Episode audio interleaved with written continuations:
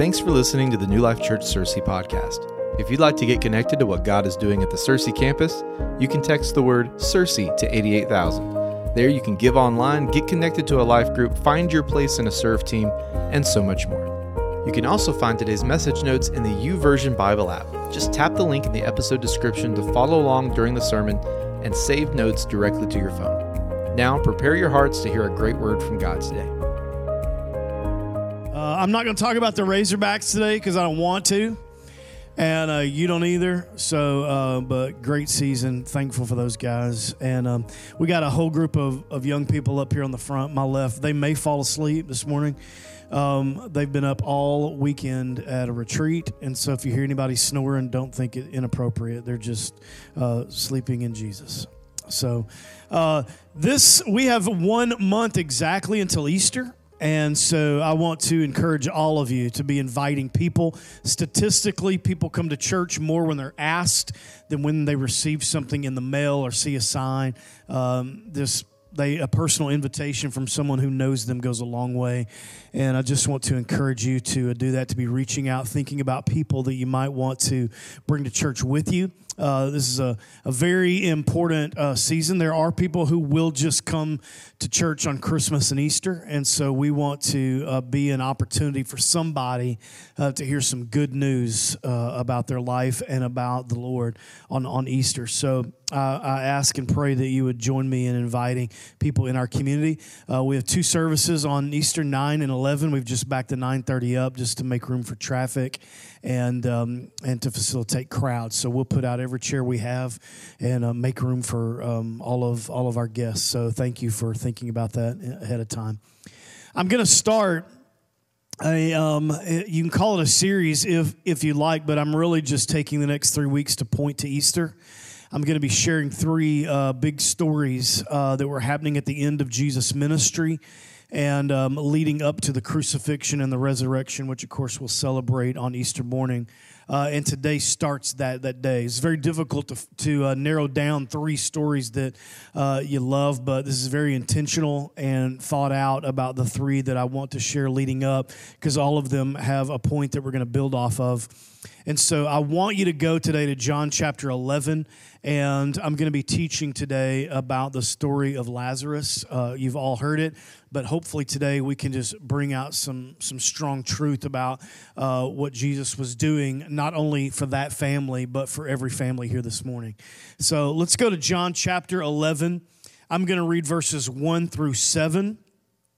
And this is what it, what it says. Now, a man named Lazarus was sick, and he was from Bethany, the village of Mary and her sister Martha. And this Mary, whose brother was Lazarus, now lay sick, was the same one who poured perfume on the Lord and wiped his feet with her hair. So the sisters sent word to Jesus, Lord, the one you love is sick. Now that's very important that that's how they've titled him. Verse 4 And when he heard this, Jesus said, This sickness will not end in death. No it is for God's glory, so that God's Son may be glorified through it. Again, very important. Verse 5. Now, Jesus loved Martha and her sister and Lazarus, so when he heard that Lazarus was sick, he stayed where he was two more days. And then he said to his disciples, Let us go back to Judea. So, Lazarus was a very close friend of this family. I think it's important to get that. Jesus would have uh, put his feet up on their coffee table.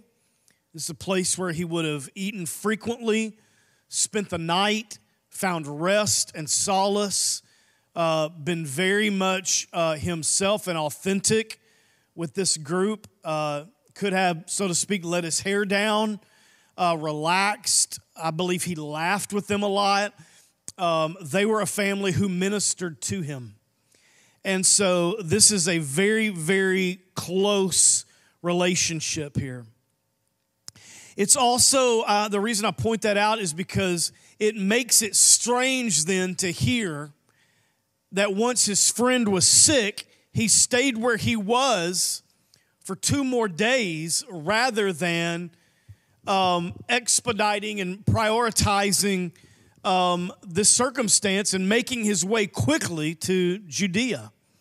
This would be like Robbie calling me and saying, Hey, listen, my sister is dying. You got to get home. And me saying, Well, I'm going to stay a couple more days in Branson because I can't get enough of this Dixie stampede. And her going, Oh, there's going to be a stampede if you don't get home. That's what would happen. It's just odd. And so it shows us a mystery, a little bit of insight into how Christ is able to see from 40,000 feet uh, rather than what's just right in front of us, the way that we typically uh, walk through our lives. So Jesus was so close to them that this message of urgency came to him as the one you love. And there was no need to call out his name. He knew who it was. The one you love is sick. And I believe, again, this was one of his best friends. To get to Lazarus, Jesus has to cross a lake and a valley and a mountain. And by the time the message arrives, Jesus knew that Lazarus was already physically dead.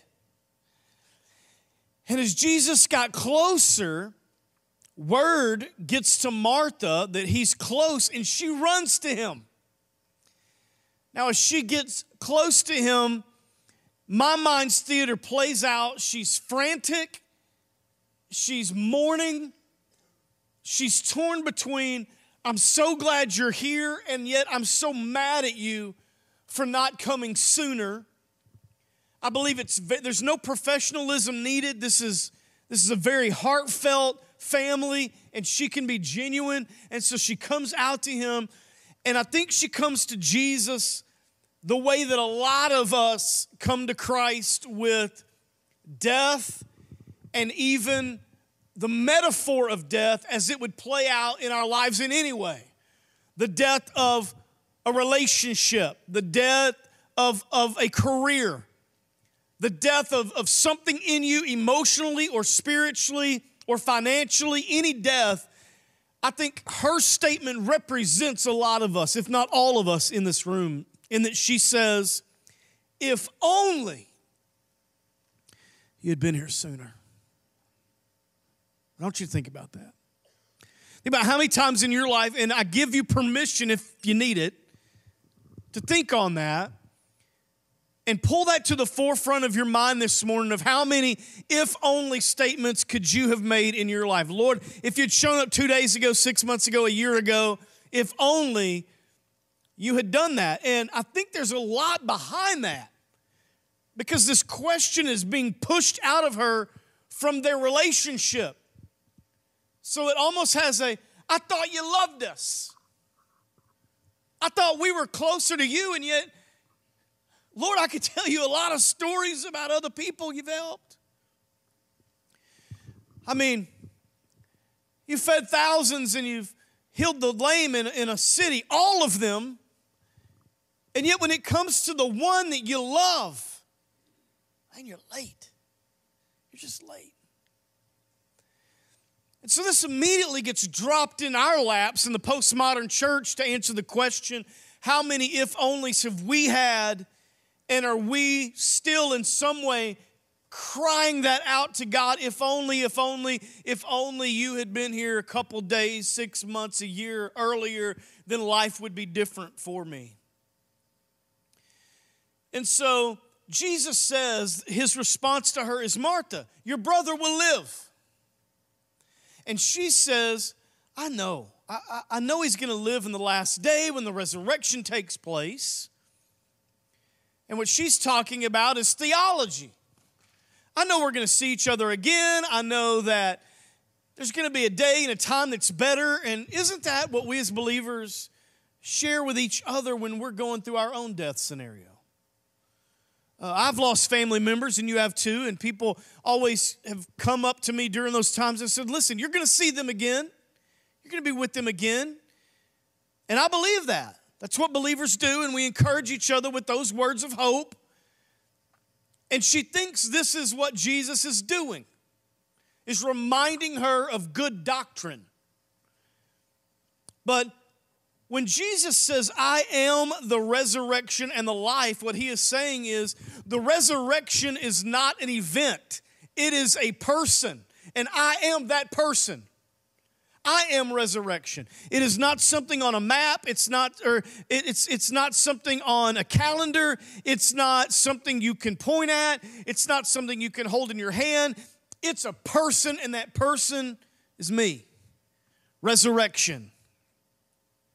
So then the other sister gets word that he's close. And Mary, as you know, um, because they, have had they've had tiffs be, before, but Mary gets word that Jesus wants to see her, and she comes out and she's followed by a group of mourners. I believe some of those are family, some of them are friends, some of them are professional mourners, which was part of the culture. And Mary goes up to Jesus, and she's a little more demonstrative than, her, than Martha, and she falls at his feet and she weeps and she rehashes, recycles Martha's mantra, and she says, If only you had been here, my brother would not be dead. Now, I do want to pause and talk that out for a second because I believe this comes uh, to us at a right time because we can look at our world you can even look at your own home and a lot of things, but if you just watch the news, you can muster an if only statement. God, if only you'd get involved, there wouldn't be 10 million Ukrainians displaced. God, if only, you know, you would have helped us with the pandemic more than we wouldn't have lost so and so, or the church wouldn't have taken such a hit, or that church over there wouldn't have closed down, or man, we can constantly come up with if only statements. And so maybe the reason I want to pause is because I want you to tangibly feel that in your life today that you may be Mary and Martha in this story. And you may be weighted down and you may be saying, Lord, I feel like, you know, you loved us. So why did you wait? And if that's you, I want you to put that thought in a box and hold it because I'm going to come back to it in just a minute and speak to it. But when Jesus sees us, he sees us the same way he saw Mary and Martha, and he joins us emotionally. And the reason I say this is important is because I think oftentimes we think of God as, as an all knowing God, an omniscient God, or an all powerful God, omnipotent, or an omnipresent God, the ability to be everywhere at all. We, we think of Him in these ways, but we think of God to be so emotionally strong that maybe we view Him as catatonic, like nothing moves Him because He's so, He, he has no emotional fluctuation because He's God. But I'm going to tell you that God feels when you feel. He doesn't just see it all and know it all and can be everywhere. He feels what you feel. So I believe when you experience joy, it brings joy to Him. When you're full of sorrow, He feels your sorrow. Now, do I say He He's overcome by that and He's he's just, he takes on and owns the sadness? No, but I do believe he's empathic and he feels it. That when you grieve, he grieves that with you. He's able to join you. And so I don't want you thinking there's this huge bridge or gap that has to be crossed between you and God. I think he shows up and he feels it. He's empathic, he knows about it, and yet he feels that with you as well. Let me remind you of this, and occasionally I break out this little statistic um, because I think it's such a great reminder. But do you know that in a single grain of sand, I mean, a single grain, imagine being in Destin and you pick up a piece of sugar sand, in, in that little piece of sand is 22 quintillion atoms. That is a 22 with 18 zeros behind it. Now, I'm sharing that with you this morning just to remind you that God is a God of the details. If He can make a piece of sugar sand that's got 22 quintillion atoms in it, then there's not a corner in your life that he doesn't see and know about. He knows the, uh, the details of your life, and he loves those details. It's the reason why he was not willing to let a little girl's wedding get ruined by running out of wine, and why a borrowed axe head floated because he cares about details. Um, so he's not emotionally detached, he's not unavailable. And what I want you to know is this there's something very significant about this, this verse. Jesus wept because it tells us our God feels what we feel.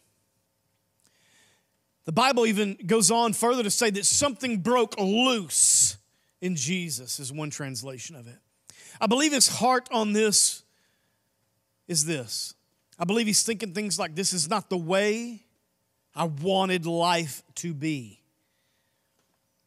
I believe he say he thinks statements like I hate when this happens to my people. I hate loss, I hate grief, I hate death of any kind. He's moved about the loss, he's moved about the death, and he enters into pain and joins his people with tears. And this is amazing to me.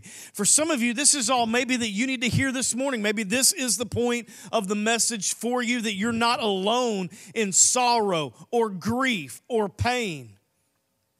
But you came here wondering is there anyone anywhere who cares about what I'm going through? And the answer is yes. Jesus does. And He's strong enough to hold you, and He's empathic enough to cry with you when you can't seem to catch your breath or catch a break. So He joins us emotionally. Then He does something that is very difficult for us, especially those of us that are following Him consistently is Jesus at some point in our lives is going to ask you to expose the dead things in your life. Okay? Now, I'm going to speak for a second metaphorically, and so I don't want you to get your feelings hurt and think I'm being inappropriate speaking about the loss of, of, of, of loved ones. It's very holy, very sacred, and so I don't want that to be upsetting to you. I'm speaking about when I say dead things, I'm speaking about things that could be dead in your life.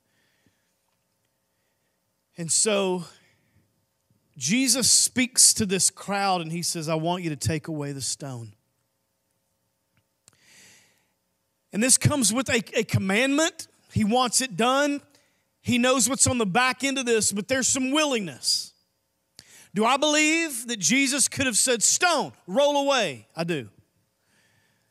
But he had to get their involvement.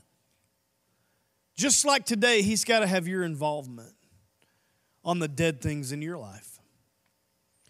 And he says, Roll away the stone. And Martha, I think, comes up with her, her correctness, jumps in, and she goes, Whoa, whoa, whoa, wait, wait a minute, wait a minute. Um, Lord, can I speak to you privately for just a minute? Lord, He's been dead four days. I mean, the King James says, Behold, he stinketh. Okay? That's great, isn't it? You, you just can't make, make that up. Lord, if you roll the stone away, it's going to be bad. Like, don't, don't embarrass us. I mean, we, we love him. I mean, this is going to be disrespectful for everyone here to experience the stench of his death. Are, are, are you sure this is what you want? I mean, I'm, I'm glad you're here. I believe in you. I trust you. But, but whoa, can we just take a moment and make sure that this is exactly what? Have you thought this through? Behold, he stinketh. Then let me plug a story in here. And again, I, am not doing this to be disrespectful. I'm doing this to make, make the point. But when I was a teenager, this is going to shock you. I wanted to be a cop. And I had two of my best friends were twins, and their dad was a cop, and it's all we talked about was police work. He had some of the best stories. And, but for me, I had a call of God on my life that I didn't know what to do with at 16. My dad wasn't a pastor. Uh, my grandparents weren't pastors. I don't even know if I knew pastors really. But I knew I loved the church.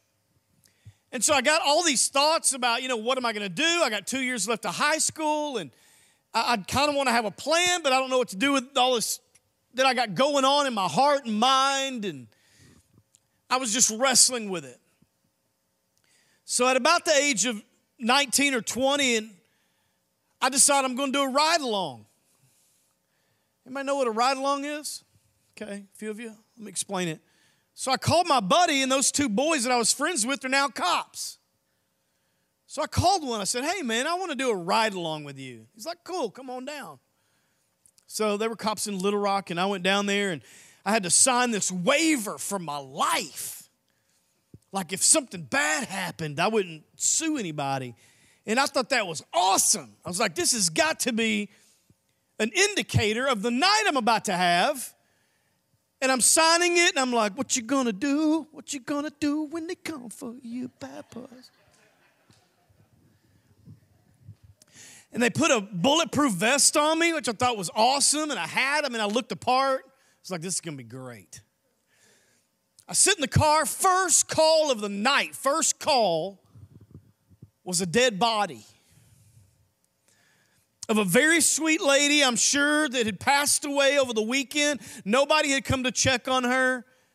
And so, for a couple of three days, she was just there in her house alone, gone, just her body. And we get to the house, and my, my, my buddy says, Hey, we have to go and we have to wait on, on the ambulance, but you're supposed to stay with me and I got to go in. And I was like, oh, I'm going in. I'm thinking about being a cop. This is what cops do. I need to go in. So I go in and it's terrible. Again, bear with me. This body over two or three days had become full of gas. And as they roll that body over, all that gas started coming out and it sounded like white noise.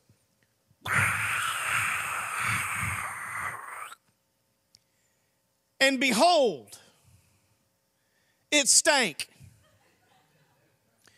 It was bad. And I began to, oh, whoa, wow. And my buddy, who was the cop, was like, please, man, don't, don't be disrespectful. Like, I'm trying, man, but this is terrible. How do you do this? And I said, I, I, I got to go outside. This is so bad. It's just white noise, and it stank, and it was awful. It was a terrible scene. And so, right then, in that moment, I was like, Lord, here I am. Send me. I will do what you want. I will go. I will, I will preach. I will move to Africa. I will do whatever it takes. I'm going to be in the ministry. This is the point I want to make here. When you have something dead in your life, it will fill your life and the environments you're in with white noise and it will stink. So, if there are those of you in this room and you don't deal with the death in your life metaphorically, it will stink up your attitude, it will stink up your worldview. And you will come to church and you will try to worship, but it'll just be white noise. You'll try to be involved with people, but your attitude stinks and they will be, it will just be repulsed by you. Now, they may not tell you or make funny faces or walk out, but internally they're thinking there's something wrong with them. That whole conversation stank. And you can be anywhere on the spectrum from a dead end relationship to a dead end job. And if you don't deal with it, if you don't roll the stone back and let Him get in there and bring healing to your life, it will be an area for you that for years and years and years has decay and eats away at you, and it'll be a whole room in your life that you have to act like is not there. You will occasionally bump into it and you'll act like it's not there and you'll just keep walking around. It'll be the elephant in the room in your life if you don't roll the stone away. See, Jesus understands that for dead things to be exposed to life, they have to be exposed to light. And so we also roll stones in front of the things in our lives that are dying so that no one can smell them and see them and we can keep them hidden and under wraps and we can come with our professional Christendom and look great on a Sunday and say hello and get a cup of coffee and high five somebody and say welcome to church, but inside you got a cave with a rock over it and something is in there that is dead. See, people who privately deal with dead things in their lives never see a resurrection. Um, let me say it this way when, when God calls you out of Egypt, that's a personal thing. But then he's got to get Egypt out of you. He's got to pull a culture and a way of thinking and a world. He transforms you through the power of his word and spirit. And to do that requires the church. It requires biblical community. It requires people of faith. It requires people who love you. It requires a Mary and a Martha and a crowd of people to come around you and push the rock out of the way so that the Savior can do something and help you in the process. This is what allows God to speak into our life. Third, this is all for the sake of Jesus to show his glory. Okay, now a lot of times we get this confused. This is the same word glory that's in John chapter 9 when he heals the blind man by putting mud in his eye.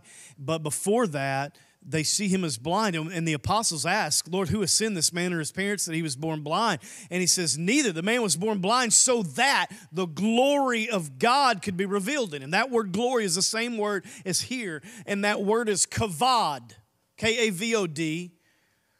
The kavod, the weightiness, the heaviness of God. And so Jesus says in John 11, 14, you remember that a few moments ago? I said, if you have that thought, put it in a box and we'll come back to it. So let me speak to that. John 11, verse 14 says, Lazarus is dead. Now leave the scripture up. Lazarus is dead. And for your sake, I am glad I was not there. Woo! That's, that's a little pungent. I mean, if, if I didn't know you, Lord, that would be mean and hurtful. That you're glad you were not here. But He's so far ahead of you. he's, he's so far ahead in the process. As a matter of fact, there's some of you going through something right now. He's already a month ahead of you and six months ahead of you and a year ahead of you. And He's working out things now that are going to impact you 12 months from now. And you're not going to know He was at work until you bump into it next March. And He says, Hey, Lazarus is dead. And for your sake, I'm glad I was not there so that you may believe. I'm glad I wasn't there. I'm glad. Can, can we be really strong? Let, let me talk this out a second. What if I said something like, I'm glad I wasn't there when things fell apart? Because I'm going to sneak up on you with something awesome. And I'm going to bless your life. And had I been there, it wouldn't be near as glory filled as it's going to be. I'm glad you lost the job.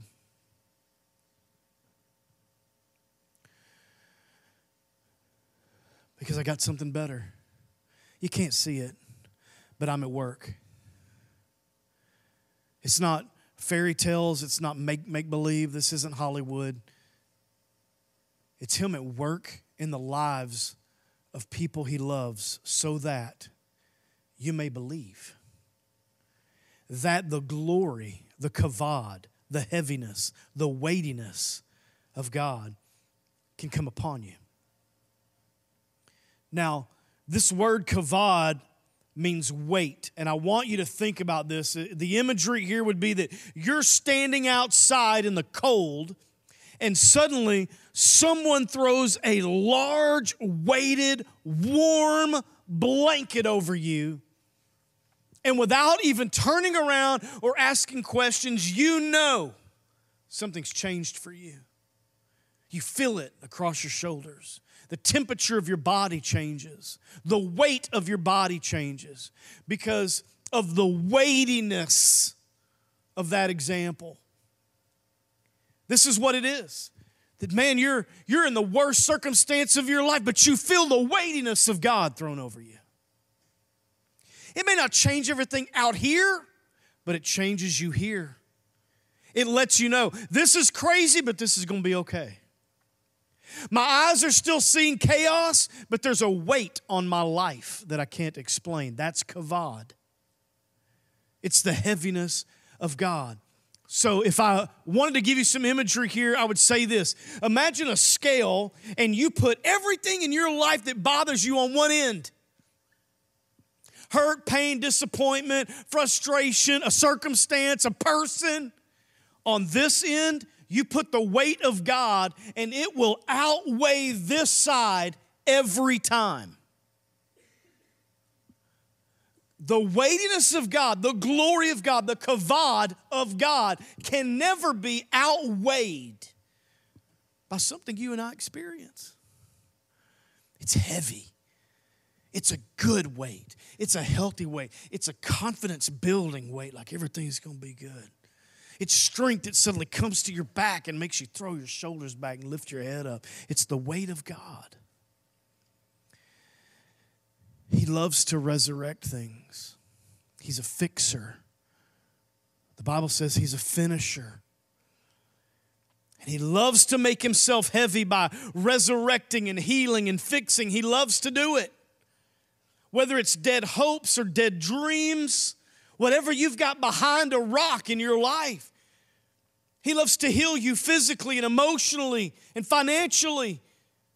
This is what Jesus does when we bring Him and allow Him to have access to the dead things in our lives. I'm going to close with this. If you miss this, you're going to miss a huge kingdom principle. You've heard this taught almost every time you get to the story of Lazarus. But he commands the people around him now you loose him and you let him go there's, there's a, a model here. It's like Jesus is saying, I'm going to do my part, you do your part, and all these other people will do their part. It's, it's individual cogs that are at work in the process. It's like there's a you, there's a God, and there's a, a biblical community. All three play a role. I promise you, if we stopped gathering like this, your spirituality would get weaker. I don't even want to bring it up, but I would ask I mean, how many of you struggled spiritually in 2020? You don't have to raise your hand, or maybe, maybe last year. Maybe you, maybe you stayed home for safety purposes or, or what have you, but for some reason, may, maybe you were like, I can't gather right now. Did your spirituality decline? There's something spiritual about us being together.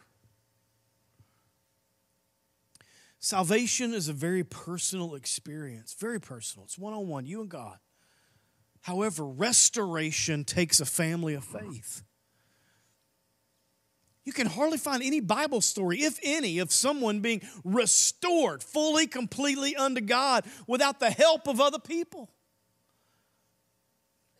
It requires a, a, a community. Okay, let me let me close that. That'll make you feel better. I've shared this with you before. I'm gonna tell you this story, a little story again, silly story. When I was in elementary, I was really, really skinny. And the only reason I succeeded in any sports is because I was just, I was fast. I was just wiry. But I was tiny.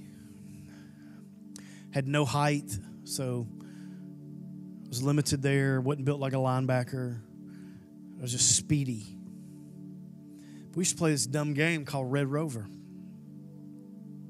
Red Rover, you hold hands across the line, and if you've never played this, number one, you're missing out. You're seriously deprived. Number two, you hold hands and you call people from the other line to come over and try to break through you. If they break through you, they get to take somebody back with them. And ultimately, the stronger line just eats up the other team. Well, I was a weak link in that chain. And so they would break through me and take me over. And then somebody from over here would break through me again and pull me back. And I was like, there are other people playing this game. Do you always have to break through me? So I caught on and I found two big buddies. One was Robert, one was David. I said, This is what I want from you guys. I want you to hold on to me. I want you to grab my hand, my wrist, my elbow, whatever you, and if you hear bones breaking, do, do not let go. I don't care what happens, just hold on. And sure enough, the tide began to change when I linked myself up to those bigger and stronger and determined as I was. They would try and come through, and it would hurt. But they would hold on. After all the dust settled of that game, I was still in the same spot. Why? Because I had surrounded myself with two people stronger than me who I had given purpose to and said, No matter what happens, do not let go of me. It's important.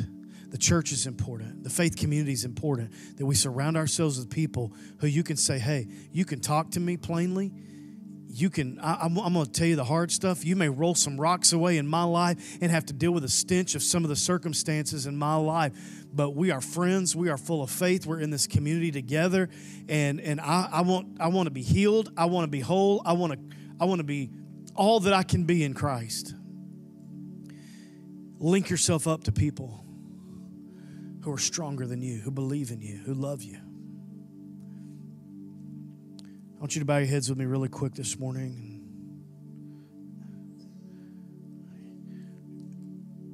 You know, I have to believe that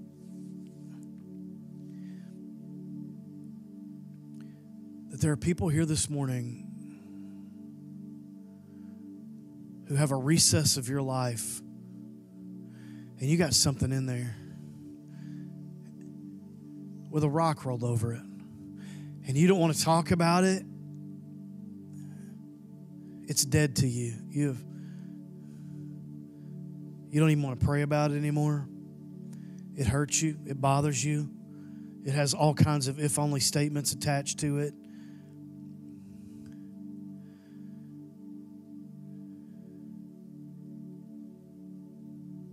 But I believe the Lord's heart is to say,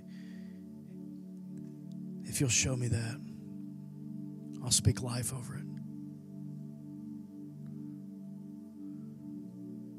If you show me that, I'll speak to it.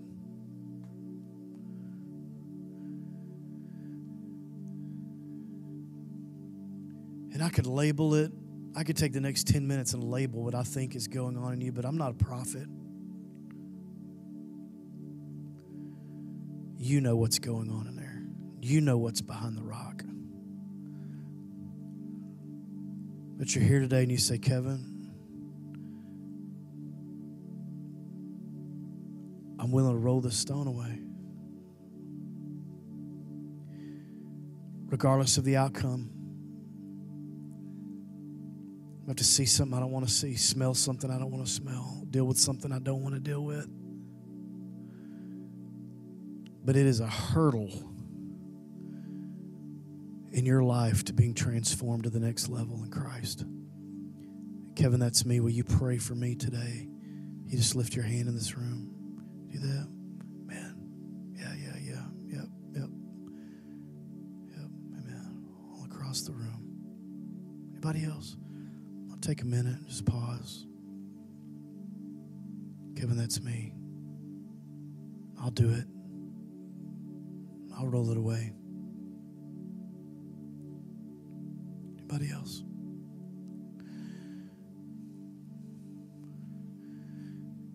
God, today the room is full of people.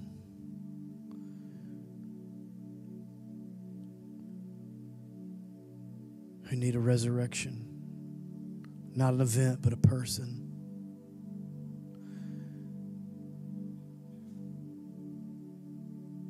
Today, God, we give you every cave, every hole, every crevice.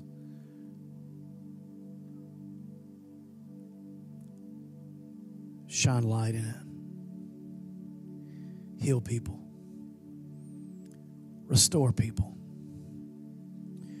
Let people move on. No more stink. No more white noise. Healing.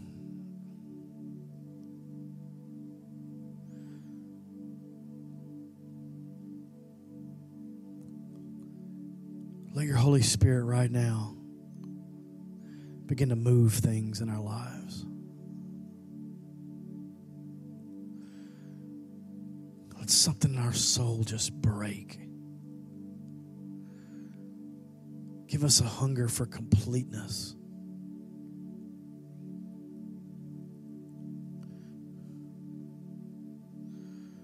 Father, we just soak in your presence for a moment.